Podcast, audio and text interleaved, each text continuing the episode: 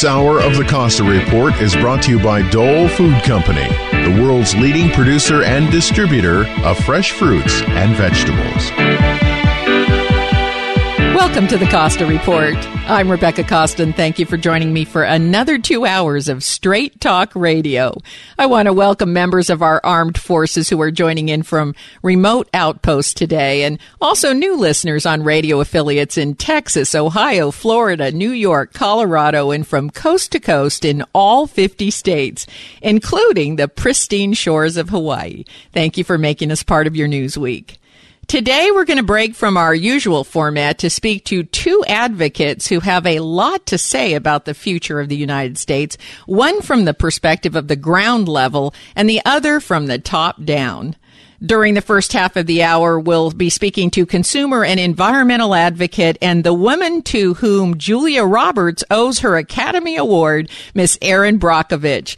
Then, during the second half of the program, we'll hear from none other than DNC chairperson, Miss Debbie Wasserman Schultz herself.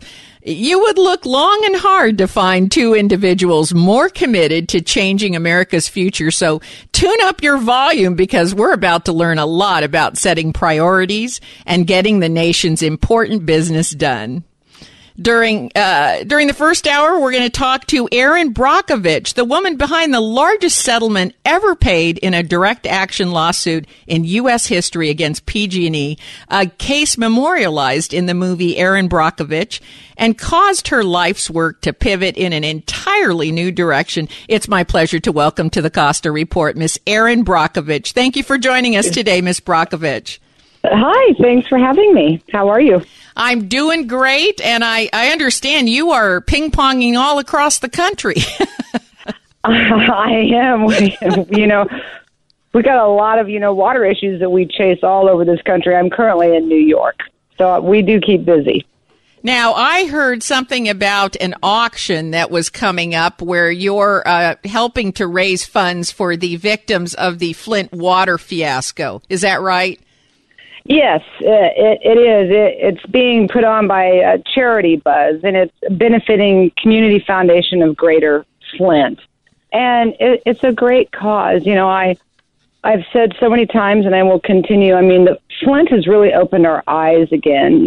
When we did the movie in Hinckley, that opened our eyes. And we didn't really think that it would be in anyone else's backyard. And Flint has really opened our eyes that this issue is in everyone's backyard. And they were a community that had everything against them, and they have done such an amazing job stepping up and using their voices to get attention, and they continue to need help. So it's a great luncheon, and it would be CharityBuzz.com. It's help support #Flint at Greater Flint bid on charity at Charity Buzz. And I know that's a long one, but we'll have lunch for three. Who knows? You know what? We're going to fly by the seat of our pants, have lunch, and we may go run and chase another new water situation. And they can be right there and hands-on with us as we do that. So it's to benefit Flint, and it is a great cause. Now, you've been advocating for the underdog in cases involving dangerous environmental hazards, product liability cases, and you've even taken on the FDA. So, in your view, has government oversight improved? Has it deteriorated, or has it remained the same since you got started in the 90s? That's an excellent question. When I got started in the 90s, for me, it was really looking at a local level of how the state and a giant utility was able to dispose of its hazardous waste into the ground, leach into the aquifer, contaminate everyone's wells, and no one from the state knew. So at that entry level, I began to question oversight. I would have to tell you now that I think I've been doing this for 25 years, dare I date myself, that the oversight has gotten laxer.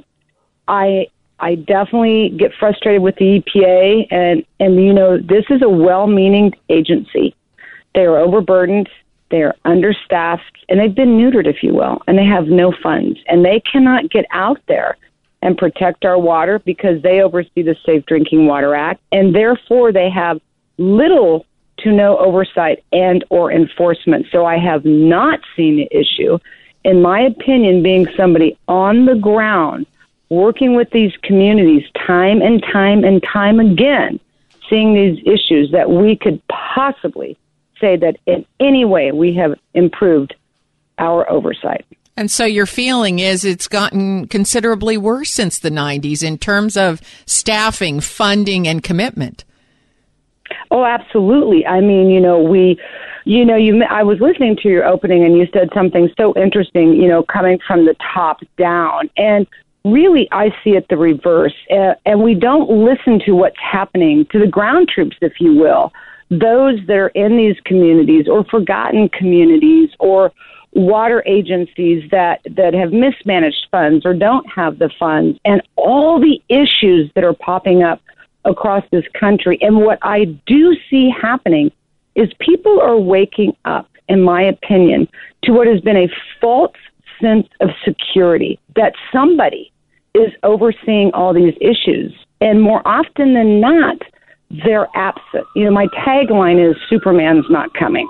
So yeah. Tag, we're it. And you are seeing the voice of the people happening right now. And I am very encouraged by this. I'm very inspired by it. I think that we're watching it in this current presidential campaign. There is a division.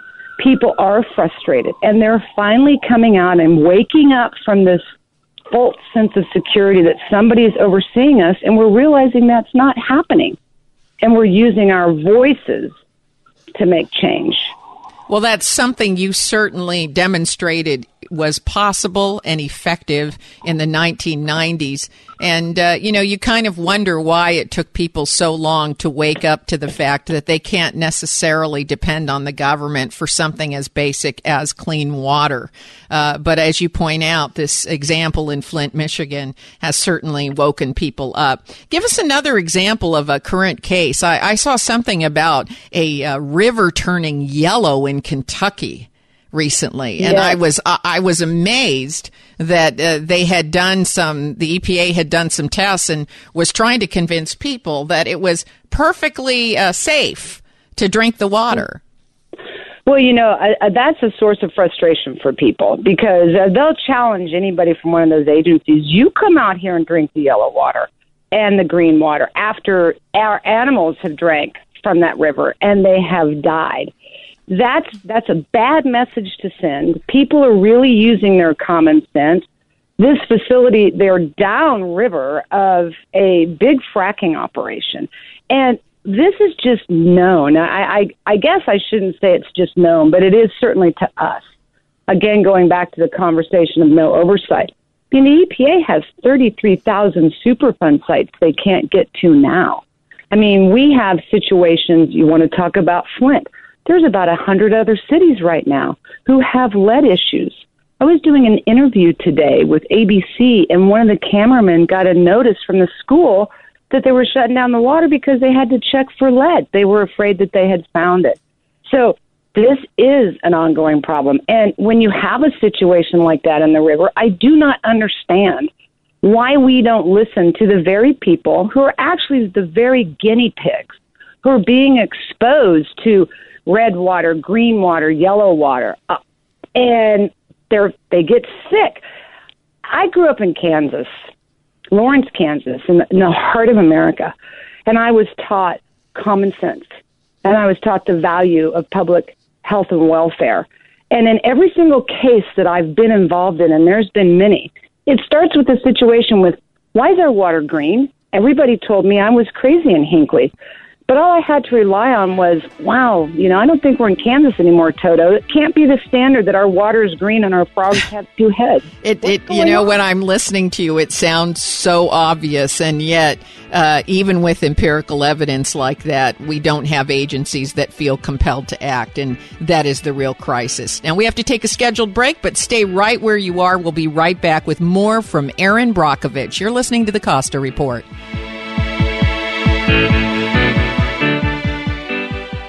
Caraccioli Cellars recently celebrated the 5th anniversary of their tasting room. This is what enophiles had to say. Anna Russell, I love Caraccioli wine because I love the Santa Lucia Highlands, and I think this is a particularly great representation of what SLH can do that's different. Using the most common grapes, Pinot and Chardonnay, and making something really beautiful and different for the area. I love the wine, so I always come back to almost every one of their events. My name is Jenny Franklin. I like it because it's very flavorful. It just is a good Pinot. Goes down without touching any sides. It's very good. Cole Lovelace. I really like the Brut Rosé. I like the older varietals too. I think it's just the way they manufacture it, the way that they produce it is old world style, and I enjoy that. Visit the Caraccioli Tasting Room on Dolores Street in Carmel by the Sea, or find us online at caraccioliCellars.com, or reach us by phone at 831-622-7722. Imagine hearing the words, "Your child has cancer." The emotional impact is staggering. They tell you that treatment may last for years, and you travel the long road between hospital and home. Your financial worries multiply, and you want to stay strong for everyone, especially your child. But nobody understands. Your friends and family don't get it. Where do you turn? For the last 18 years, Jacob's Heart has provided essential support to families enduring the unimaginable. We have been there from the time of diagnosis all the way through the course of treatment, regardless of the outcome. With no government funding and no reimbursement for services, Jacob's Heart relies 100% on support from our community to make miracles happen for families. Please support Jacob's Heart by going to our website, jacobshart.org, or call us at 831-724-9100. Make a difference in the life of a child. Thank you. Hi, registered pharmacist Ben Fuchs here. I've been studying healthy bodies for 35 years, and what I've got to tell you may shock and surprise you, but if you listen up, it may change your life. Known as neurotransmitters with names like dopamine, serotonin, noradrenaline, and GABA, one of the most important of the neurotransmitters is a substance called acetylcholine. It's recognized for its relaxing effects. Acetylcholine actions are involved in calming the body down, opening blood vessels, stimulating secretion of digestive juices, and enhancing the movement of food through the digestive tract. It may have mild anti-suppressant effects, and it can enhance libido and sexuality. And acetylcholine also has a heart-slowing effect. But of all the important functions of acetylcholine, none is more important than its beneficial effects on the activity of the intellectual and learning centers of the brain. Deficiencies or defects in acetylcholine processing are associated with anxiety, insomnia, learning disability, dementias, Parkinson's disease, palsies, and other movement disorders, as well as schizophrenia. Make sure you're getting enough of the underappreciated nutrient choline. Choline, the newest nutrient to be included in the list of essential substances, choline is a precursor to acetylcholine, and it's readily available in supplements. It's also a good idea to eat lots of choline-containing foods, including egg yolks, dairy, broccoli, chard, and organ meats. Lecithin granules, readily available in health food stores, are also especially effective as a source of choline. Pharmacist Ben here, urging you to go to kscohealth.com to order Beyond Tangy Tangerine, the Healthy Start Pack, and other nutritional supplements that I personally use and recommend. You can purchase these premium quality products at wholesale prices online at kscohealth.com. That's kscohealth.com. I'm the pharmacist that believes that staying healthy and strong is not only about medicine, it's about giving your body the raw materials it needs to do its work. Go to kscohealth.com. Make sure you check out the cool videos, too, at kscohealth.com. That's kscohealth.com.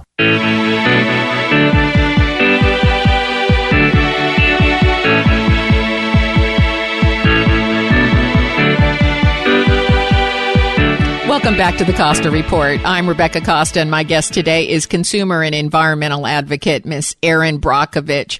And before the break, we were talking about the need for greater government oversight, especially of the environmental laws that we already have in place. Now, in addition to water and air pollution and other environmental issues, you've been quite vocal about the FDA, even going so far as claiming that the FDA has, quote, let women down. Tell us what you mean by that. Well, you know, I think you're probably talking about the Essure procedure, where tens of thousands of women have had the procedure done, and many reports were submitted to the FDA. And what we're starting to find out from the inside out is many of the adverse events that are reported, if the appropriate boxes aren't checked, then that report can get overlooked and categorized somewhere else. And then at that point, we could be missing a significant, whether it be a death or a fetal death, and those numbers aren't being recorded. And that is a critical mistake for us to make. And so one thing that we are criticizing and we're looking at within the FDA is not being updated or enough oversight on what type of computer systems and programming that they are using in order to capture all of the data that doctors and or the manufacturer or the consumer themselves are reporting to them. What I found interesting was something that you pointed to called pre-market approval by the FDA, which effectively shields the manufacturer from product liability litigation. Is that right? That is right. And I'm so glad you brought this up. And this is one of the first things when the women who had been harmed by Essure. And again, another moment where collective voices are actually making change, getting noticed. And we're never going to find solutions to our issues until we start identifying exactly what they are. And when they first came to me, they, of course, asked about legal recourse, of which there is none, because it's a Supreme Court decision. It basically began with Medtronic, and it's just gotten a broad stroke of the brush, if you will, that these companies, when they apply with the FDA, they have to go through a series of tests, and they can get what's called pre-market approval, which means once the product's out on the market and we find out 8 years later that uh-oh moment where there is a problem and we could have thousands of consumers harmed, there's no legal recourse. Because so the consumer can't do anything. In other words, if the FDA puts allows a company to put a product out there that actually harms people, and it's been demonstrated it's harming people, there is no legal recourse against that company if they have pre-market approval by the FDA. Is that, do I have that right? Because I'm astounded. You do. I have it right. And most people are astounded. I mean, like our generic drugs are preempted. So if we had a manufacturing problem and 1,000 children were harmed, they're barred from any legal recourse. And this certainly upset the group of Essure women. It's upset us. It's certainly upset our right to legal recourse and the attorneys very much so. Now, on the issue of Essure, we had a small winning that opened a slight little door to challenge preemption. And otherwise, if you can't prove total fraud on the manufacturer's part, it's preempted and there's no recourse. Wow, that is that I found that to be shocking, and I was not aware of that until I started doing some preparation for this interview. Mm-hmm. Now,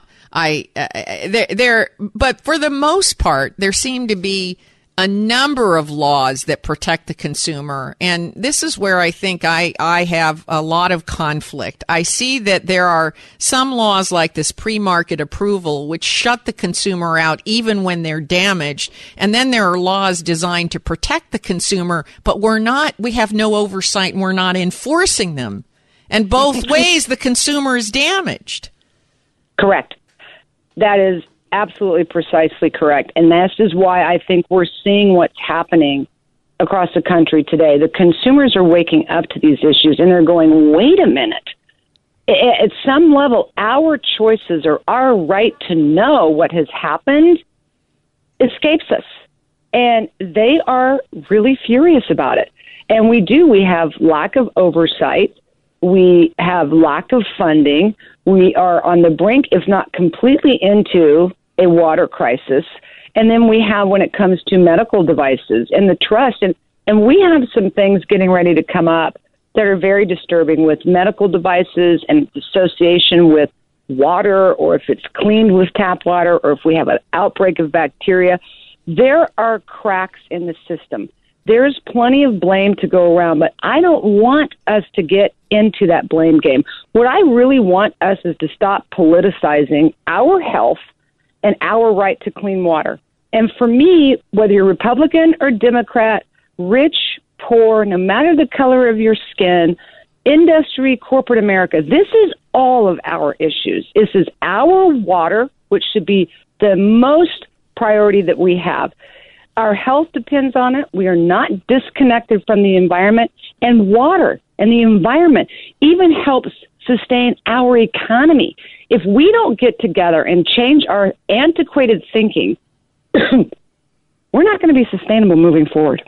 Well, that's right. And, you know, I'm a political independent, so I see room for improvement on both sides of the aisle. From my perspective, the number one job of the government is to protect its citizens. And we seem to be thinking protection only in terms of terrorism.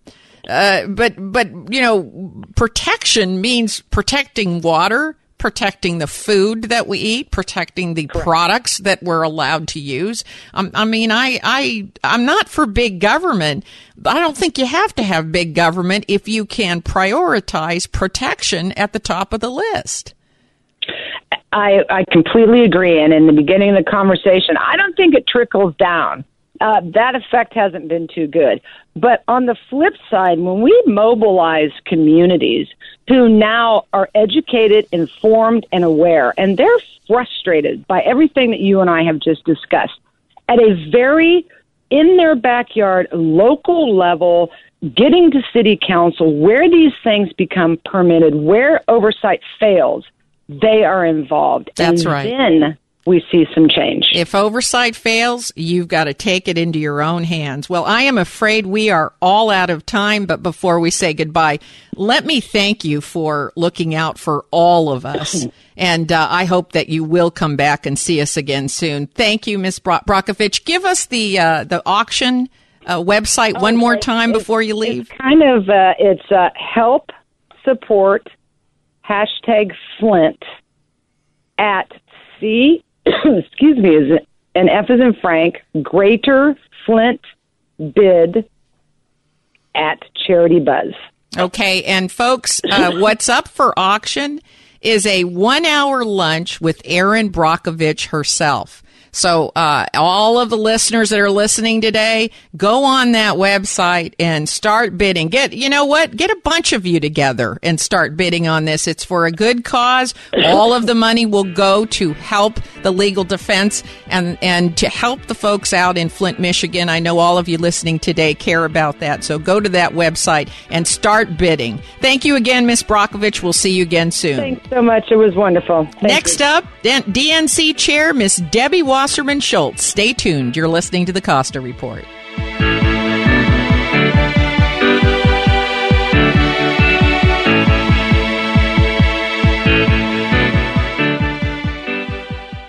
If you're wondering what to do with all that data you're creating, do I have an offer for you? Tableau is drag and drop software that people of any skill level can use to analyze and turn data into something actionable. That's right. I said actionable. And isn't that what all that data is for? With Tableau, you can connect to any data in virtually any format and visualize it on the fly. Databases, spreadsheets, even big data sources are instantly combined into usable charts, graphs, reports, and dashboards. People can analyze data and drag and drop at 10 times the speed of a traditional business intelligence system. But the most impressive thing about Tableau is that anyone can use it. And just to prove the point, you can get a free 14-day trial from Tableau just by mentioning you heard this ad. But do it now, because this offer won't last. For your free 14-day trial, visit Tableau at tableau.com/Costa. That's tableau.com/Costa. Tableau software. What's your data trying to tell you?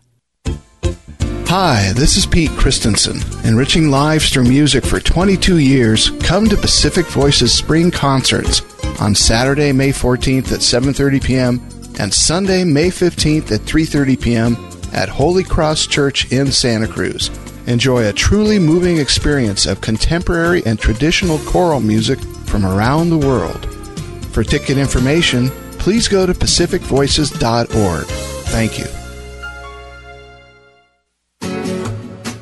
Care from the Heart is a dedicated and professional home health care agency that's been serving families in the Tri-County Monterey Bay area for over 18 years.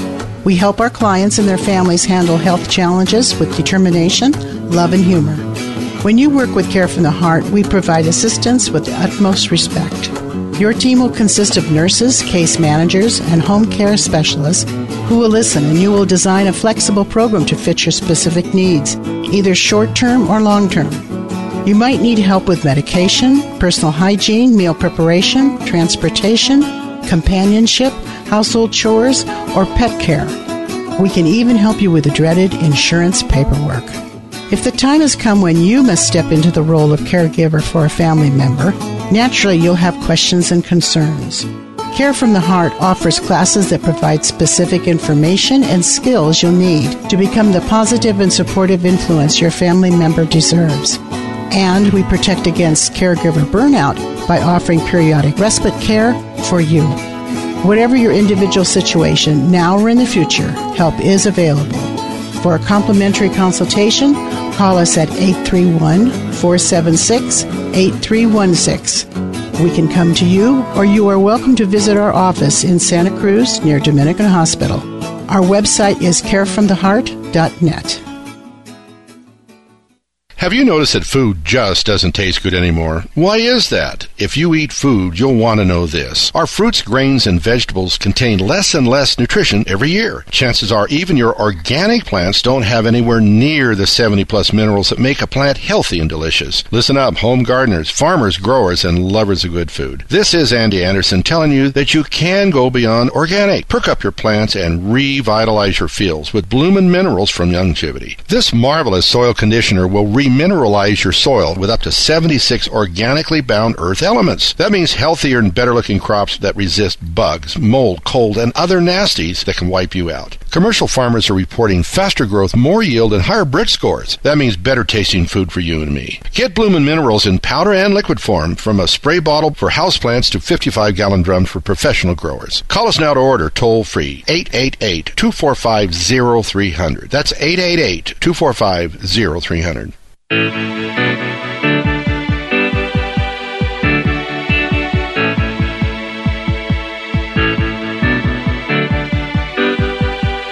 Welcome back to the Costa Report. I'm Rebecca Costa, and today we're talking about the future of the United States from the perspective of the person on the street, and also in terms of our leaders in Washington, D.C., and we have the pleasure of having DNC Chair and United States Representative Debbie Wasserman Schultz join us. Welcome to the program, Ms. Schultz. Thank you, Rebecca. Great to be with you. Before we get started, I wasn't going to do this, but I have to. I want to take a moment to apologize to you for how the media has been treating you and the candidates during this primary season. Look, I realize that you have to have thick skin to be in this business, but that does not excuse the kind of attack dog journalism I saw too much of it last night as we were preparing for your interview today, so I'm just going to start there. Let's take a moment to clear up once and for all the misinformation that is out there about who the superdelegates are, why this system was put into place, and how the superdelegates function. Let's just start there and get it all out. Okay, and I appreciate the opportunity to clear it up, and also I appreciate your concern. I do have the skin of an alligator by now, I can assure you, and frankly, what I've said throughout my entire tenure as chair of the DNC is that if, you know, I have to take a few body blows in order to make sure that our candidates can stay above the fray and really be able to focus on their message. Oh, but it has been so ugly this year. It's just ugly, and it's the lowest form of journalism I've ever seen. It makes me just not even want to be in the business. Honestly, I'm ashamed. It's definitely not pleasant. But no, I'm ashamed. I know that we have to focus on what the important priorities are, and that's for us and from our party's perspective, making sure that we are able to build on President Obama's legacy and the progress we've made. But to your question about superdelegates, which are really called unpledged delegates, superdelegates are a media-coined term.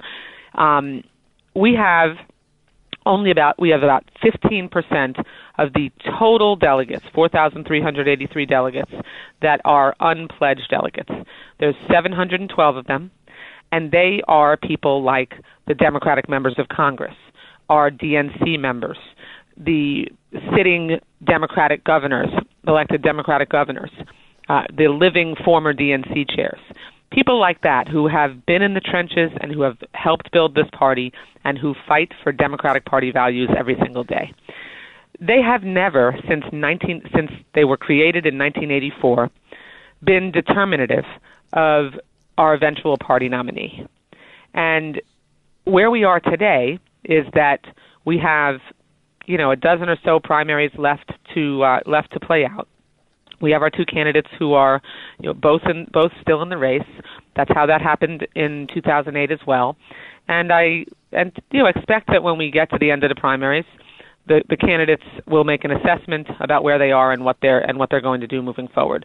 But superdelegates, to use that coined phrase, really are fully free to choose who they want to support at any point up until the Wednesday of the convention, which is when when delegates cast their votes for the nominee. And so that has always been a part of our process. But the overwhelming majority, 85%, are pledged delegates that are determined by the votes of the states. We don't have winner-take-all states in the Democratic Party, so each candidate has earned a proportional amount of delegates based on the statewide vote and, depending on the delegate selection plan in a state, the votes in a congressional delegation, and in some cases at the convention level, and in caucus states, it's handled differently. But each state has its own delegate selection plan, how they apportion the percentage of the delegates based on the vote, the votes that are cast for our candidates. So correct me if I'm wrong. Maybe I'm misunderstanding this. Unless Mr. Sanders is within 15% of a difference of the delegates, the fact that they're unpledged delegates doesn't matter, does it? Well, again, the unpledged. I mean, if he's 85%, if he's within 15%, it matters. But if he's not within 15%, it doesn't matter, does it? That's one way of looking at it. And again, let me just. Well, I'm just trying to make it easy for me to understand it. If they're all pledged delegates and unpledged have until Wednesday before the convention, if he's not within 15%, then it doesn't matter. It's moot. He'd have to get 100% of the 15%. Essentially, that is how the math shakes out. That would be the case for either one of the candidates, and it's not appropriate for me to comment on the strategy or analyze the strategy of either candidate. They are both going through the normal primary nominating contest. We're managing that contest and trying to make sure that it's handled neutrally and fairly to both candidates. And the unpledged delegates are making their decision. Some made it at the beginning of the process. We still have unpledged delegates who have not decided what they're going to do, and that process will play out. In 2008, for example, we got to the end of the primary nominating process, the normal votes that are cast, and then Senator Clinton decided to end her campaign. And so we had a presumptive nominee just after that period. Mm-hmm. And so, we'll have to see where the candidates are and the decisions that they make. But in the meantime, as a party, and as the DNC, we're getting ready at the same time, alongside the playing out of our primary, to prepare for the general election, because we have a lot to do, and there's a lot of state level work to be done, standing up coordinated campaigns, and that's what we're focused on side by side with managing our primary. Now, there's some rumblings going on about a potential contested convention. From where you sit now, I know you don't have a crystal ball, but from where you sit now, does it feel in your gut like it could go to a contested convention, or do you think this will pretty much be over? We're down to, 12 more primaries? Something like that. Yeah. Right? I think we're at 12. I mean, we're kind of at the end game here, so is it likely we'd go to a contested convention? I mean, we're at the narrow end of the funnel, and I don't have a crystal ball, and so each candidate will make their own decision when we get to the end of the actual voting. And there's a month or so after that point where we have some time before the convention, and so what happens during that time, is up to each candidate. Yeah. But we're going to look at that as an opportunity for us to unify, to make sure that we can continue to organize and prepare for launching our nominee to the Into the Fall campaign and to eventually the White House. But let me just make sure. I also want to focus on this term contested. Mm-hmm. No, we're not going to have a contested convention because contested convention means that you are uncertain that someone random out of the clear blue sky could swoop in, and you know, what the Republicans were facing for a period of time was a contested convention. I mean, if anything... Well, they still may face that. Well, right. Yeah. Who knows? Yeah, but, who knows? We have two candidates, and all that would be happening here if both candidates stay in the race until the convention is that our primary would be continuing, and the normal process would play out. The normal process is... The candidates would each have earned the pledged delegates based on their vote across the states, and then the unpledged delegates would be making a decision which one of the two they wanted to support. That's the process. So there's nothing contested about it.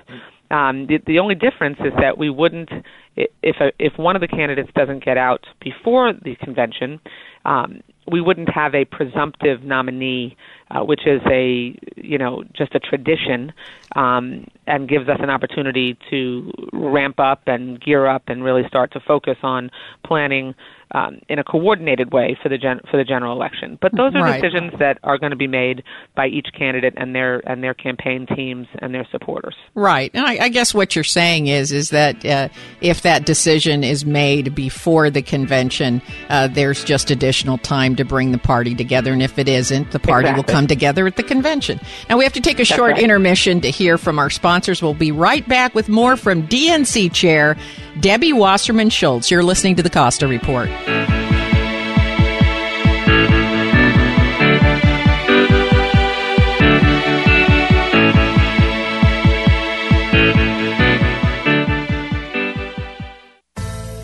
Every day our world gets more complicated. Not only is new information coming at us faster than we can manage, new regulations, technology, and the effects of globalization have made it much more difficult to succeed.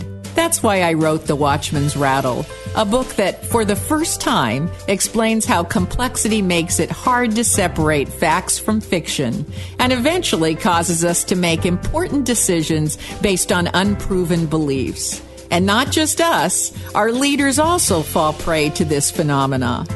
But here's the good news. Once you know the symptoms to watch for, you can safeguard against them. So please, go to RebeccaCosta.com.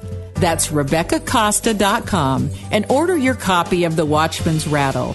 It only takes a few minutes and the shipping is free. That's RebeccaCosta.com. Do it now. You'll be glad you did. Big data is being generated by everything around us all the time. Every digital process and social media exchange produce it. Systems, sensors, and mobile devices transmit it. Big data is arriving from multiple sources with ever-increasing velocity, volume, and variety. It's becoming the world's newest resource for competitive advantage, allowing decision-making to move from the elite few to the empowered many. The escalating demand for insights requires a fundamentally new approach to architecture, tools, and practices. To extract meaningful value from big data, you need optimal processing power, analytics capabilities, and skills. Find out how IBM Big Data and Analytics can transform your business. Visit www.ibm.com/bigdata today. That's www.ibm.com/bigdata. Hitch up your horse and buggy and trot on over to the Agricultural History Project on May 14th from 10 a.m. to 3 p.m. for Day on the Farm, located at the entrance to the Santa Cruz County Fairgrounds. We're celebrating the early 1900s and have fun for the whole family. Farm animals, hay rides, tractor driving, and even a team of horses. Visit aghistoryProject.org for more information. We hope to see you there. We've all heard the term baby boomer referring to those born from 1946 to 1964. There are an estimated 80 million baby boomers, with the first wave hitting the Social Security and Medicare systems in recent years, with more to follow. Many healthcare experts are predicting epidemics of Alzheimer's, type 2 diabetes, heart disease, and cancer among this group. However, these impending epidemics can be averted, as there is a new group emerging. This group we call the baby bloomers, because despite their chronological age, they are still physically fit, active, working, and playing. They've heard Dr. Wallach's message regarding diet, lifestyle, and nutritional supplementation. So while many around them diminish in health and vitality, they are blossoming and blooming into vibrant, healthy, on-the-go people. Wouldn't you rather be a Youngevity baby bloomer? For more information or to order, call Andy or Phyllis Anderson at 888-245-0300. That's 888-245-0300. For 20 years, it was the Beach Flats Community Garden. Then the seaside company that owns the land and that allowed its use took it back, leaving the distraught Beach Flats community with little room to grow. This taking back and the pain it caused leads us to ask, who should own the community's garden? Join me, Michael Olson, intern producer Sarah Rezai, and UCSC doctoral candidate Monica Egerer for some What's Eating What environmental justice at the Beach Flats Community Garden. It's The Food Chain, Saturday 9 a.m. on the Big One, KSCO. What day was that?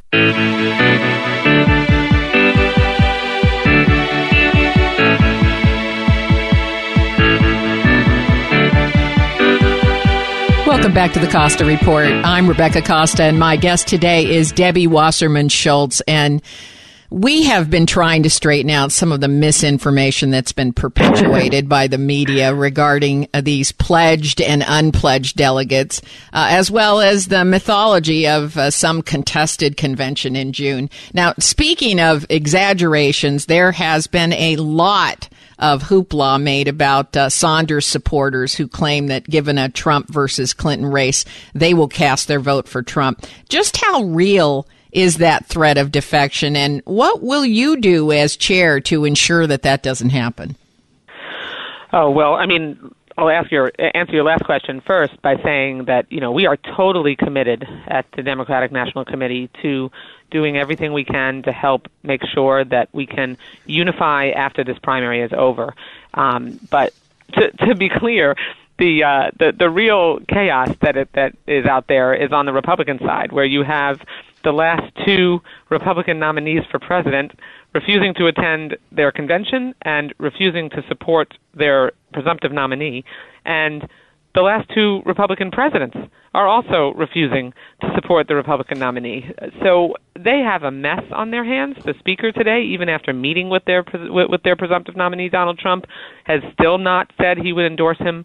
So I'm very confident, like we came together in 2008 after a tense and challenging Democratic primary between Senator Clinton and Senator Obama. We came together, and yeah, there were people who said they would never vote for Barack Obama, that had supported Hillary Clinton, but we were very focused on making sure that we could minimize those people and win them over. I will tell you, I was part of the team, you know, having supported Hillary Clinton throughout the whole primary, that went out and spent time talking to, you know, Hillary Clinton supporters to win them over if they were a little resistant.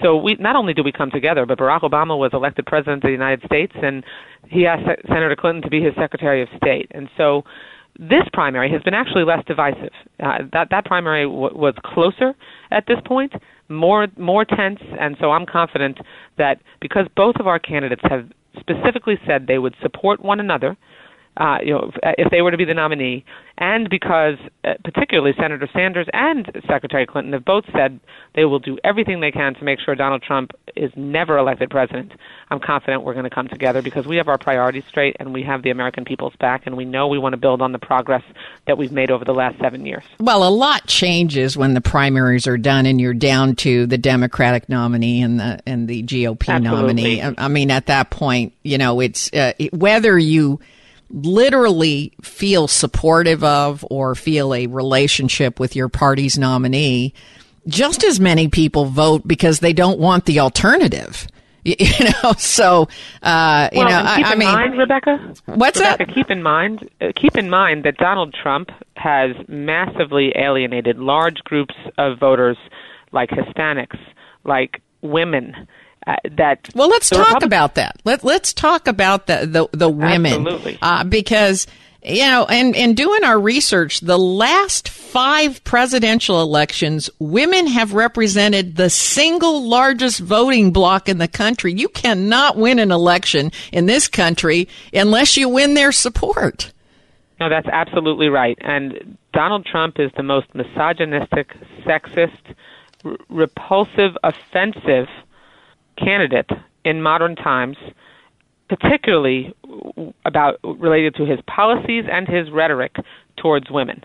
And I mean, the Republicans after the 2012 election said if they didn't do something to address how many groups of voters they had alienated and made to feel unwelcome in their party, women and Latinos and African Americans, and that if they didn't embrace comprehensive immigration reform, that their autopsy specifically said they'd never win another presidential election. But here's where there's a little bit of a crack. And let me ask you about this, because I have to ask you while I have you here. Sure, but what I wanted to just amongst millennials,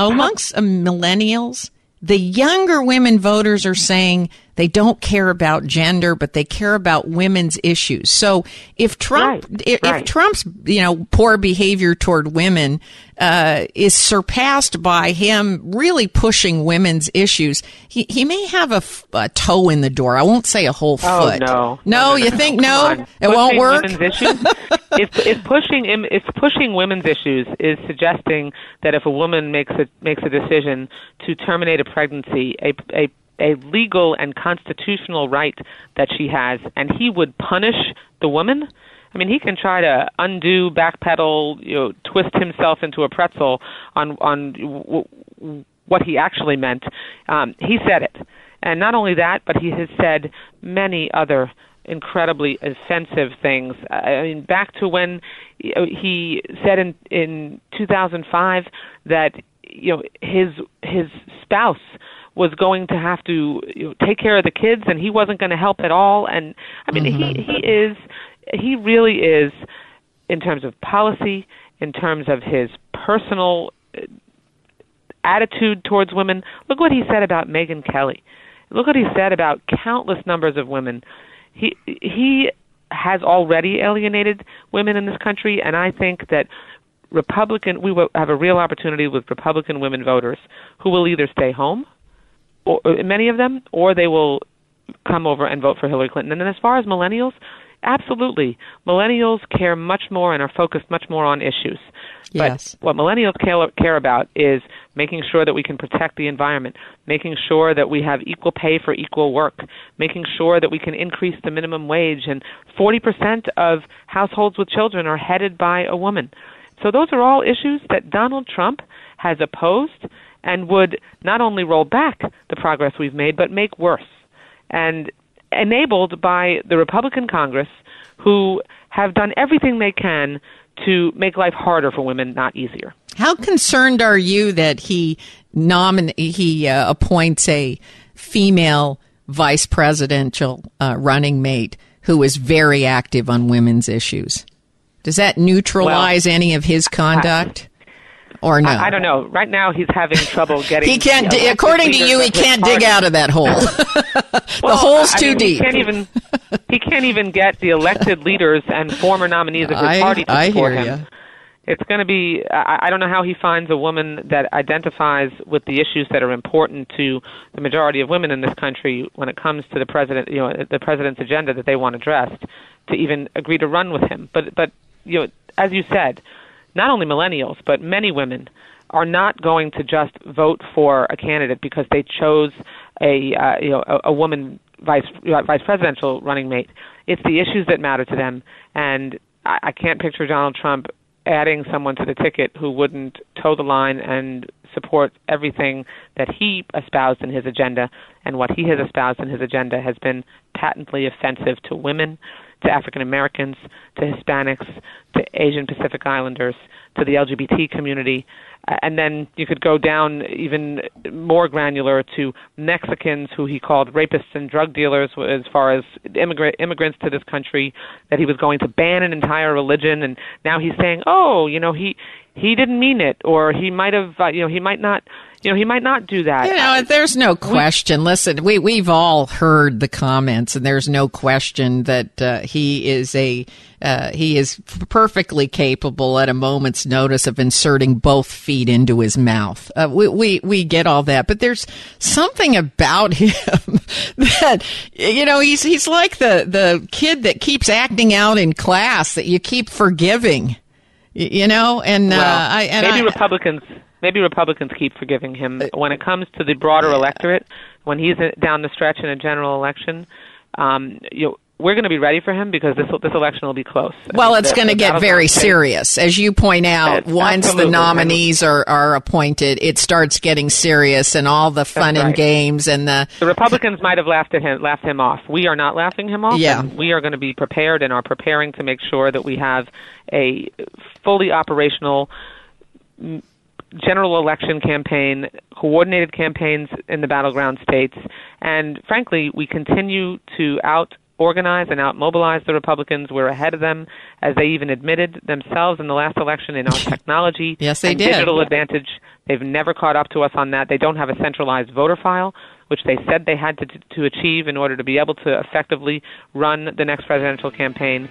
We have a stronger and deeper and more significant voter file than we had in any previous election. Well, I am afraid that is all the time that we've got today. But before we let you go, I want to thank you for your dedication and service and wish you a very successful convention. Thank you, Ms. Schultz. Thank you so much, Rebecca. Great to be with you.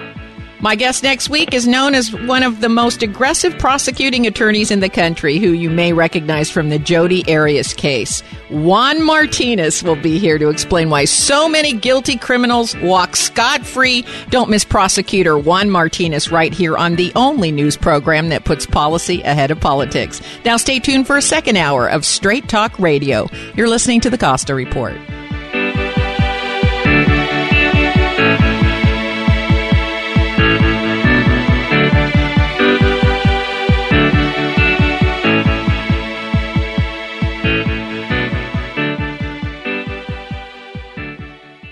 Hi, I'm Amy Tobin, cookbook author and culinary expert. Strawberries, blueberries, blackberries, and raspberries. Dole has a bounty of berries ripe for the picking. Fresh berries are not only delicious, but some of the most powerful disease-fighting foods available. Researchers have found that berries have some of the highest antioxidant levels of any fresh fruits. So add a handful or two of your favorite berries to your next meal and enjoy their nutritional benefits and natural sweetness in all of your dishes, from salads to desserts and everything in between. For fresh tips and ideas from Dole's berry experts, visit berries.dole.com. And be sure to check out the pages of mouth-watering recipes. Whether it's a sweet and savory blueberry cranberry chicken salad or a simple strawberry sorbet, Dole has the perfect berry to inspire your next berrylicious dish. Greetings, KSCO listeners. This is Randy the Realtor with another real estate fact. Did you know real estate can act as a savings account, a tax deduction, an investment, and give you a place to sleep at the same time? But don't neglect it. You need to pay attention to make it work for you and not against you. Whether it's plumbing and electrical or making sure you have the right insurance coverage, take care of it. They won't maintain themselves. If you want more real estate facts, call me. If it's time to buy or sell a home, give me a call. 831-566-2590. This is Mitch Winnick, co-host of Wagner and Winnick on the Law. Stephen Wagner and I are pleased to announce the new program time for our weekly discussion of law and public policy. We pick legal topics that affect each one of us right out of the weekly headlines. Join us live every Saturday afternoon from 4 to 5 p.m. here on KSCO AM 1080. Remember, if you don't know the law, know a lawyer. Serving Northern California for over 65 years. This is KSCO Santa Cruz.